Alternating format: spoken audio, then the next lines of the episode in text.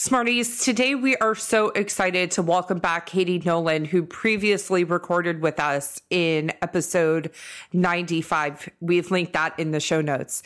Today, Katie breaks down why she loves both formal and informal assessment, and she talks about the why and the how of informal assessment. Today is really an opportunity to understand what educational therapists are thinking when we are in session. She explains how intentional and formal assessments are flexible tools for progress monitoring, how it leads to more questions and increased curiosity, and how it also highlights resilience and tolerance levels.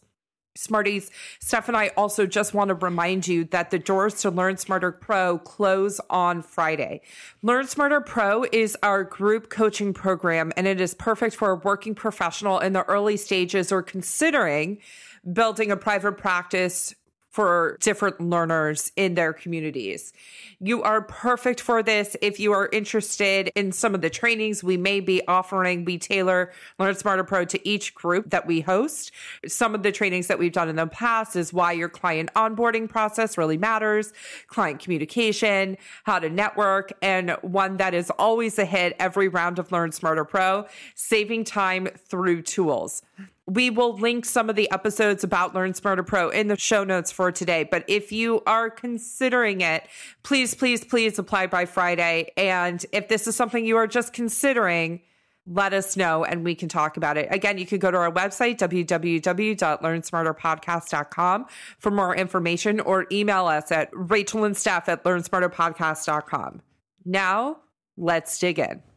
You want to learn faster, but sometimes working harder is just not the answer. You have to learn smarter. The Educational Therapy Podcast.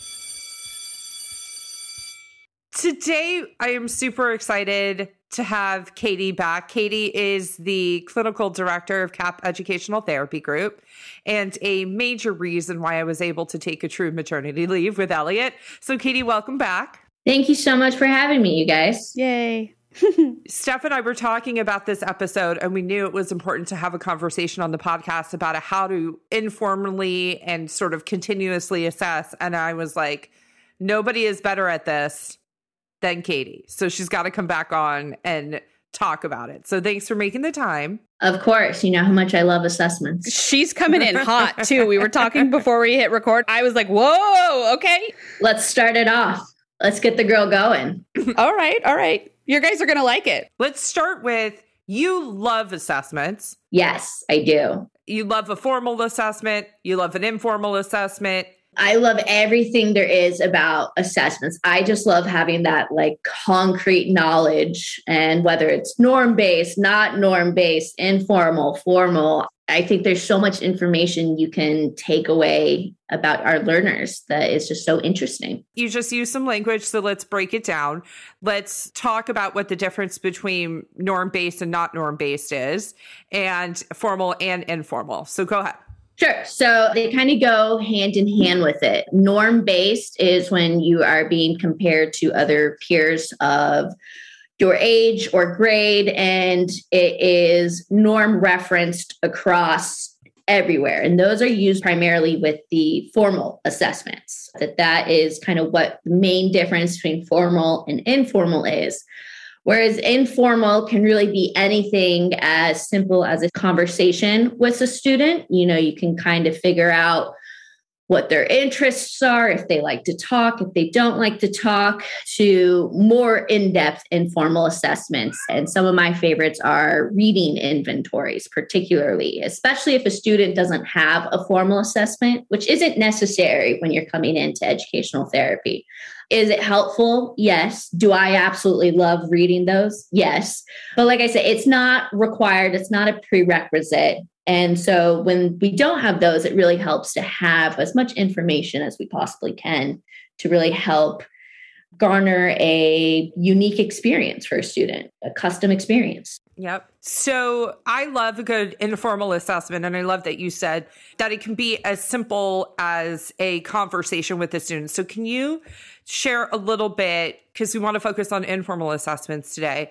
Can you share a little bit about why informal assessments are so great? So, informal assessments are so great. One, because they're so flexible and you can really do them whenever you need to. And, you know, an important part of educational therapy is really tracking progress and monitoring progress. Informal assessments can really help with that. And you can, you know, even incorporate one to two informal assessments every session if need be. That wouldn't be possible with a formal assessment. And also, you don't need specialized training a lot of the times in these informal assessments that you do with students. And so it's just important to you know always be doing a check-in with the student of where i am is the work i'm doing you know working and are we meeting our goals that we have set together? I totally agree. I also think they're great because they're low pressure. Yes. When students are going in for a formal assessment they know they know what they're being looked at, especially if they're a little bit older. They absolutely know why they're there and they're hyper aware of their own performance during that formal assessment, right? With an informal assessment, kids don't necessarily know. Steph, what would you add? If you're doing a reading assessment, they clearly know. But there's other types of informal assessment, which, if you know me at all, you know games are my informal assessment. And the kids have no idea. And that is the difference between getting a true sense of where they're at versus if you're getting anxiety involved or pressure or just whatever it is that's showing up. Informal is amazing, authentic. It gives some good information. Formal gives amazing information, but informal can give a lot of really good information as well. I agree on that part of the students not knowing about it, especially for our high anxiety kids, which especially with current times of our pandemic and everything.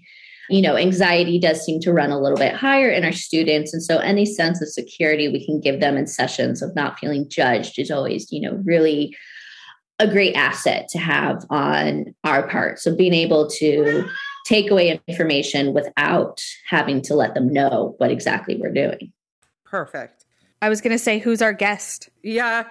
Jay Gatsby, who is quiet all the time until you get on Zoom, requires to make his presence known. He also loves informal assessments, apparently. Very passionate.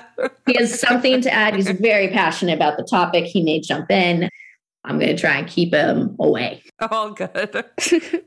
so, Katie, why is it critical to be doing ongoing assessments? So, as I kind of mentioned previously before, in educational therapy, you always want to be progress monitoring and checking in is the intervention I'm doing working? And so, the reason why informal assessments are so critical is because it helps us answer those questions in very authentic ways to the student, whether it's playing the games, whether it's a reading inventory, or just the conversation. You really can get that information that you need to answer those questions of whether this is working or not. 100%. She's answering it so fully we have no follow ups. what can I say?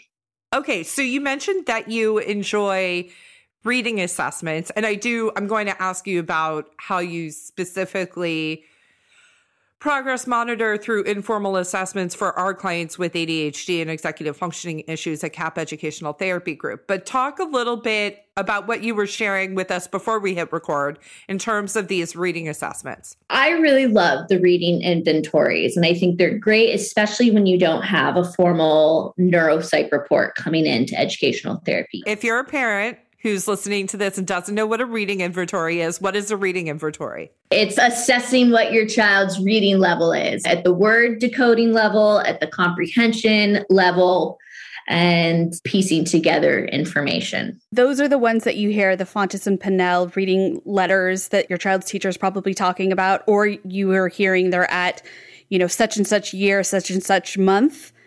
They're getting these from these inventories, and there's a lot of them out there, but these are just a couple that we're going to talk about that we use. So, with the reading inventories, even if the student doesn't necessarily have a decoding issue or a reading comprehension issue, I think it's something quick that you can do so it, you know, it doesn't take up a lot of time of the student's part, but to just kind of make sure that all the skills you're looking for are She has a menagerie. I'd shut the door, but then they start crying at the door about it. If I mute myself, will you hear me yell at them? so, the different skills that you get doing the informal reading assessments. When I was in school, my master's program, we used the basic reading inventory, which is abbreviated as the BRI, and kind of in the business that that's what you'd call it of, oh, did you use a BRI? And so, like I say, it starts off with word lists of where it's just a single word reading. It's about 20 words a page. And it goes from, I believe, like pre primer two, which I think is preschool. Mm-hmm. Mm-hmm. So, preschool level all the way through grade 12. And so, you know, it also gives you benchmarks of reaching frustration. If a student misses a certain amount, they've reached their frustration level which means that it is too difficult for them that they're not in you know that zone of proximal development where they're actually able to intake any of this information. And the three levels you'll get especially with the bri basic reading inventory is independent instructional and frustrational. And you can also be in between. You can be independent instructional instructional frustration at different levels. And something that's interesting about the BRI when you're recording these scores, say your child is rocking it with these word lists, and let's say they're in fifth grade. So your fifth grader is rocking these word lists, and they're able to decode words up to like the 10th grade level, right? So you're probably thinking, wow, five grade levels ahead. Like, this is awesome. Something's really clicking here. And then you move on to the reading comprehension section, which involves, you know, them reading a passage and the assessor or whoever is with them is following along with them and kind of making marks or notes that if they're skipping a word, things of that sort. And I'll get into significant versus insignificant miscues. And then afterwards, you're asking them questions that they're answering. So your fifth grader is scored at the 10th grade level on words in isolation. Now you have words in context, and they're at the second grade level for comprehension. Can you talk about in isolation versus in context, just in case somebody is not aware? Words in isolation are going to be the word list, where it's just the single word. There's no context related to it. You're simply reading down a list of bird, sky, cat, dog, mouse, jump. It's just testing your phonetic skills of being able to pronounce and decode words. Words in context is, I feel like, just kind of a fancy term for reading comprehension. It's so of putting words in a context of can you understand if Billy had a soccer game, the soccer game ended at five. You know, did Billy get home that morning or that evening? And, you know, understanding you know, he got home that evening because 5 p.m. is in the evening. So, of making sense of those. And so, if we go back to our fifth grade client here, who's 10th grade word lists, word in isolation, they're able to decode very well, but their reading comprehension is putting them at the second grade level. Now, what you have to do, we usually say to put more weight on the reading comprehension score because while your student may be able to phonetically decode all these words, they're not understanding what they're reading. You know, it could be the same thing if you learned a foreign language and you just were able to kind of read the you know foreign language instructions on the back of your hair dryer. Is just the example i'm going to use because you know there's always that warning tag. Yeah in french. In french right? Yeah. so i took french in school. I know how to pronounce the words. Do i have any idea what it's saying? No. You know I'll, I'll get a little bit here and there but i wouldn't be able to you know go on and really use this hair dryer if it was solely in french or i'd really be questioning myself. And so you know it speaks to their comprehension levels and then it makes you kind kind of start to ask more questions beyond that. And that's a great thing about the informal assessments is that they can lead to more questions and kind of more answer seeking. So, all right, if his comprehension level is at the second grade level, why? You know, what's affecting it? Obviously, it's not decoding because that would be different if his decoding the words in isolation list if he was at the first grade level He's using more brain power having to decode those words. He's not having enough energy to really comprehend what's going on. Too much of that attention is going towards the decoding piece. However, if the decoding's not an issue, that brings into question what is.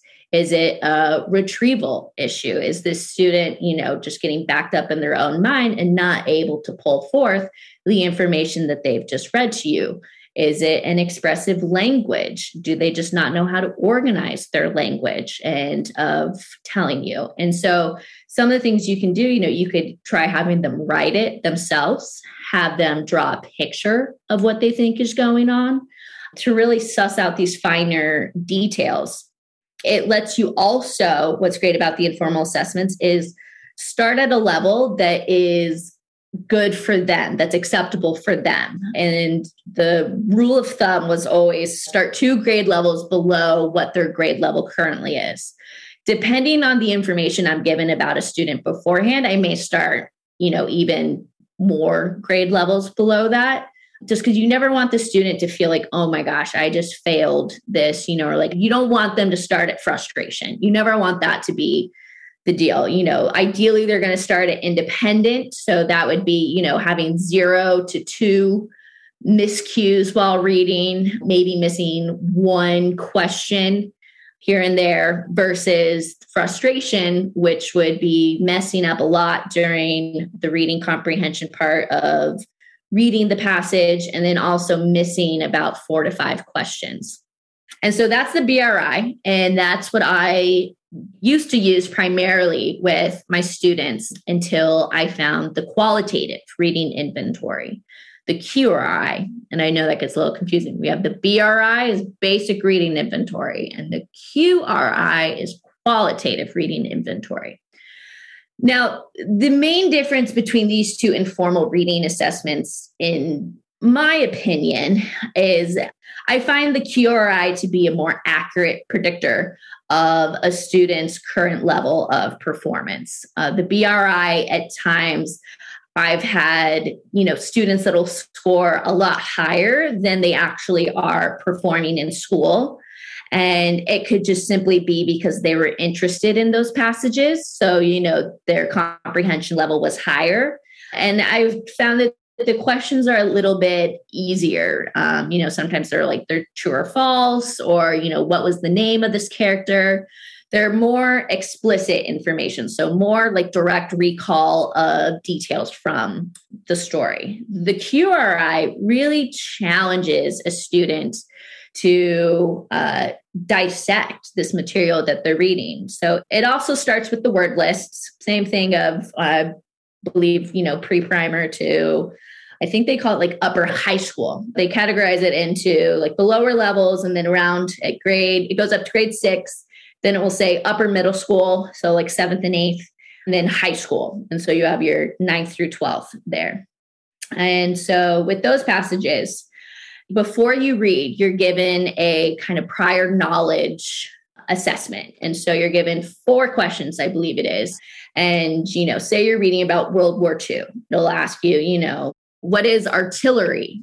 It'll even give you sample answers that a student may give you, and it scores at three points, you know, for full credit, two points, or one point. And so three points could be, oh, you know, weaponry used during wars to combat enemies. That could be three points. Two points could be, oh, I think it has something to do with like war and weapons. And like one point would just be, something in the war. And then you can also score zero points. But so there's about four of those questions that you ask before the student starts reading, just to kind of figure out their prior knowledge. And then they read the passage. Prior knowledge is critical for reading comprehension. It's something we talk about a lot. Yes. And then we talk a lot about activating prior knowledge, which is something that we always want to tap into. Because the thing is, is if a student has prior knowledge on a subject, they are way more likely to understand what's going on. They're able to make those connections a lot easier because they're starting with a little foundation in place. It's not starting from complete scratch and grasping for straws here and there. You have a general mindset of where this is going to go and what your parameters and boundaries of the subject are going to be. Perfect. I just added to our list for future episodes to do an episode on activating prior knowledge. Continue. Yeah. so you have the prior knowledge piece that you do those questions. The student reads the passage, and afterwards, the next section is the retail section. Retail, not retail, retail section. Um, this one I feel is a little bit more difficult at times for the assessor, uh, and especially for myself, because you're asking the student to retell what the story was about and you tell them to include as much detail as possible. And the details are you know written out on lines and you basically just put a check for everyone the student can name. And i try to help myself out first by telling them you know please try and do it in sequential order. You know don't be like oh well like they won the war but they started the war back here but then there was like this person george because then you're just jumping all over the page trying to find it. And I might not mark them for a detail they got because I couldn't keep up with finding it. Because sometimes there'll be like 72 details that a student can get. Does a student usually get all 72 details? Absolutely not. Do they get around like 50? Absolutely like not, because it's basically a word for word recall and which i tell them that um that i say you know like look they've basically rewritten it. They want to know how much of it can you recall you know? And so if they can get anywhere from like 10 and above on retelling you know that that's i'd say on the average side of it it really sticks out more if you have a student who can only recall two or three details you know? And especially if they can't tell you who the main character was. Like, say they're telling you everything else about this story, but they're like, oh, he went to college and then he started teaching. And, you know, you ask them, well, who's he? You know, and they'll kind of give you that blank look of, oh, and I'm like, you kind of forgot, like, literally the title of the story here. So after they have the retelling, it's then the comprehension questions. And these are the questions that I really like because they break it in. So there's 10 questions here too. There's also 10 on the BRI.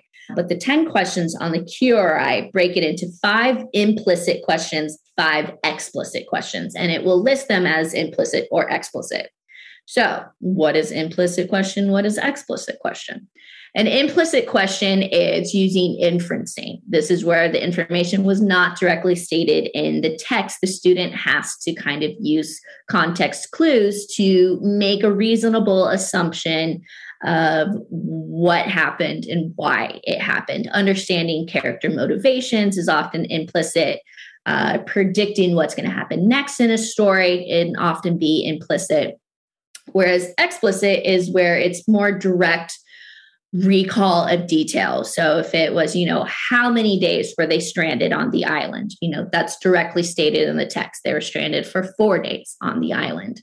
And so if you can look at the difference then of comparing, say they get all five explicit questions, but one implicit question. That then allows us to understand that the student is having a trouble with inferencing, that they're not picking up on those subtle clues that are happening.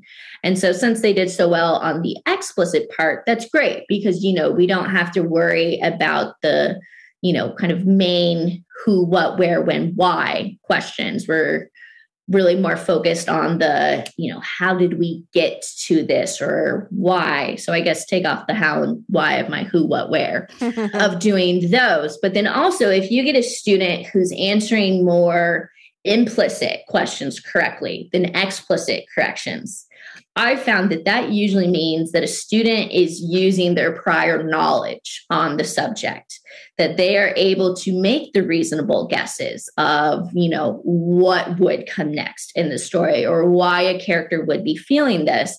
And you'll see this a lot of times in our, you know, really high functioning students that are kind of able to, I don't want to say like snake their way through school because it's not snake their way they're masters of conversation almost you know they know what to say. They're very you know verbally intelligent. They keep it together and they can reasonably hmm. guess what they need to say to get what they want. And so when they're answering more implicit questions correctly than explicit it's showing that they're not really understanding what's going on in the text. They're solely using context clues from the question to kind of guess and so these students, you'd know, like, okay, we need to focus on really checking in throughout. These are the students who do need to focus on the who, what, where, when, even though they got technically, you'd believe the harder questions correct.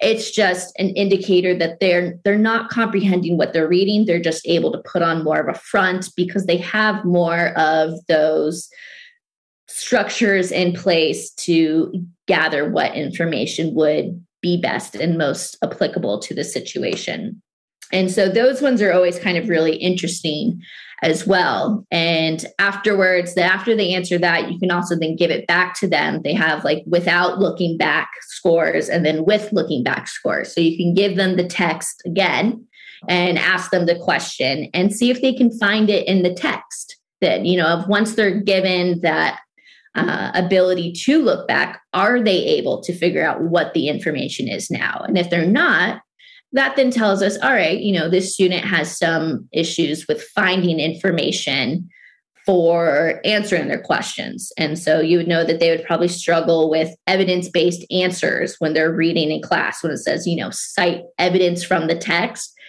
they're probably just pulling a random quote hoping you know fingers hoping crossed yeah hoping this one absolutely applies and those are sometimes some of my favorites because i'll read the quotes out loud to the kid and I'm like, so the question was about like what was great about the merry-go-round. I'm like, your quote is about like Jenna went down and got food. And I'm like, those two are not like related. And they're like, I guess not. And so of really emphasizing to them the importance of finding that textual evidence, especially the older they get. I want to say around fourth grade is when we would really start, you know, hammering it in, but especially for fifth, sixth, seventh, eighth, the upper middle school levels, it's critical. And by high school, they're assuming you know how to do it. Yes. And so if figuring out, you know, whether or not they're able to locate that information quickly or if their eyes are just scanning the page forever, that that can help tell us. To just jump off to another point real quick from that of the scanning just words on the page. Sometimes I'll even give them a word search puzzle, you know, uh, and of having them find words in the word search and, you know, some kids will be able to knock this out in a minute, you know, find all the words great. Other kids will really struggle and that you can kind of witness their frustration levels. Because I was going to say that once you notice a student is exhibiting frustration, you can kind of see how much are they able to take of when something is challenging for them do they immediately give up and whine about it do they throw their hands in the air. I can't do this. This is stupid. I want to stop. Or do they keep trying to like, no, no, no, wait, just like give me a couple more minutes. Like, I think I got this. That you can also then kind of figure out a resilience, how they, you know, problem solve, how they approach things, what their modus operandi is up until that part. You know, because our goal is, you know, as much as students may claim that it's not, we don't want them to be, you know, frustrated and upset during sessions. You know, the goal is not for, you know, it to be like a beat up session. We want to build you up and we want to keep it in that zone of proximal development where it's just enough of a challenge where it's stretching your brain and working on those new receptors or connections that you want to be making, but it's not so much of a stretch where you have absolutely no idea and you feel lost and are floundering. And at the opposite end, you also don't want it to be so easy where you're like, you know, this is for babies. What am I doing here? We always want a student to feel, you know, engaged as much as we can. So informal assessments can really help us in those areas. And those are just two of the reading inventories that that I use that can really yield more questions and more insight into a student. I feel like we got a peek into how an educational therapist thinks through all that, through your explanation of the QRI and the BRI, and how the information that you gather leads you down another path. It's like a find your own adventure through the brain a little bit, right? Exactly. Another quick little informal thing you can see is if a student's reading a passage and they you notice that they're skipping lines a lot or that they keep losing their place more often than not that's indicative of you know some visual processing thing going on and so if i notice that that's happening pretty consistently that i'll let a parent know you know hey these are my observations obviously you know i'm not an expert in this area but i think you know it would be helpful for you to go see a developmental ophthalmologist just for a vision test pretty much. And then and I explain it more further to them because they may come back and answer like, well, what do you mean? Like Jimmy's eyesight's 2020. And so, you know, that I explain to them that, that this is a developmental ophthalmologist isn't just looking at, you know, whether or not your child can see at a certain distance. They're looking at whether or not the information they're seeing is reaching their brain. And we have done deeper dives into both of those things that you just mentioned on the podcast. So in episode 127, we did understanding vision with developmental optometrist Elise Briscoe. She digs into a lot of what you were just talking about, Katie. And then in episode 145, we did auditory processing with Dr. B. Broad. We'll link both of those episodes in the show notes of this episode as well. But that's kind of one of the great parts of educational therapy and collaborating with other professionals in the field of yes we're not the experts in audiology or vision you know but sometimes we're the frontline soldiers of seeing the issues and of being that voice it's like hey you know this isn't normal. Of like your kid constantly saying like what? What? You know that they're not solely doing that to annoy you. It's also you know that there might be something else going on there. And so of being able to be with the student and informally assess them in those ways of just even in conversation uh, really helps us to get students the services that they need if they do need it. Right. I want to ask you a little bit. I know you want to talk about Lumosity. So I want to talk to you about that. And then I also want to hear how you specifically use informal assessment for the kids at CAP Educational Therapy Group, where we specialize in learners with ADHD and executive functioning issues. Talk about Lumosity, talk about the ADHD kid, the EF kid. Go for it. So, yeah, so another one of my favorite informal assessments is uh, the website lumosity.com. And what's great about this website is one, you can set it up for free, a free account, or you could pay for an account. Uh, but the free account really gets you everything that you would need. Uh, you're given three free games a day, and there's different skills that they are teaching students, and it will give you a little preview of the skill beforehand of you know whether it's working memory. So say you know working memory is a student's ability to hold on and manipulate information so that it has different working memory games that you can do with students there may be information processing of you know how quickly do you process information and you know are you able to act on that information? And so kind of playing those games like the kids love them they're really fun. They're maybe a minute each so it's a total of three minutes. You know but if a student is really struggling i know there's this one game called word bubbles. So that is for uh, verbal fluency. And they're given the starting of like a word like str and you're given 30 seconds to come up with as many words that start with STR as you can. And as the time goes, it'll then go down to ST and then S.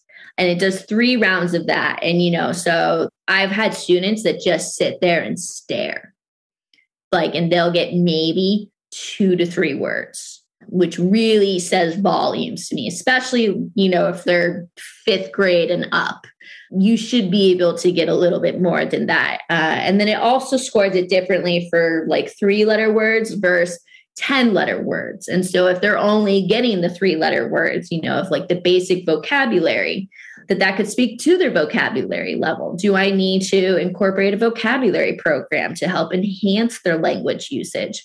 Or are they able to use these big words? Are they solely focused on those big words? And if so, why are they going for the difficult ones and leaving out all the points they could be getting otherwise? So that's one of the ones that really jumps out to me of a student struggling through. How do you use informal assessment with our kids, with the EF ADHD kids?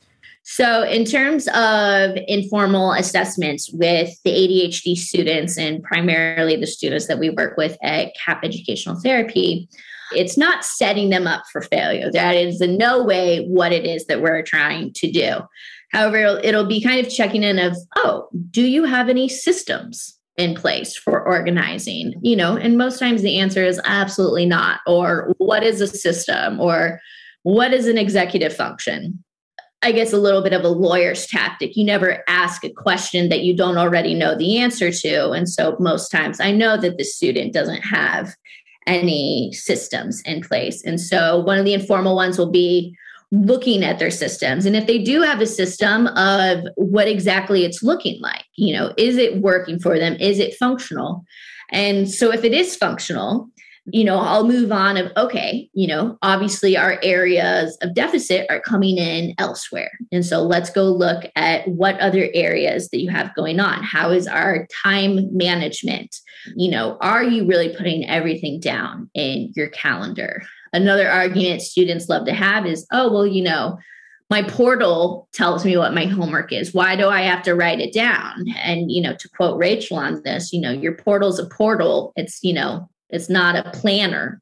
Uh, you know, and a planner has that separate word for that exact reason that you plan in it. And so that you pull that information from the portal into your planner. Did I say that? I, I feel like you did. It, it does like sound me. like it's really you. smart. I like it. Aren't they like amazing? So yeah, that, that you can see that with them. Other ones will be if they're in office, kind of how much are we moving around? Are we, you know, touching everything on the desk? We have the fidget toys, but are they using them excessively? Are they listening when you ask them to put them down? What are their reactions to just being somewhere new, doing transitions between activities? Can they easily transition?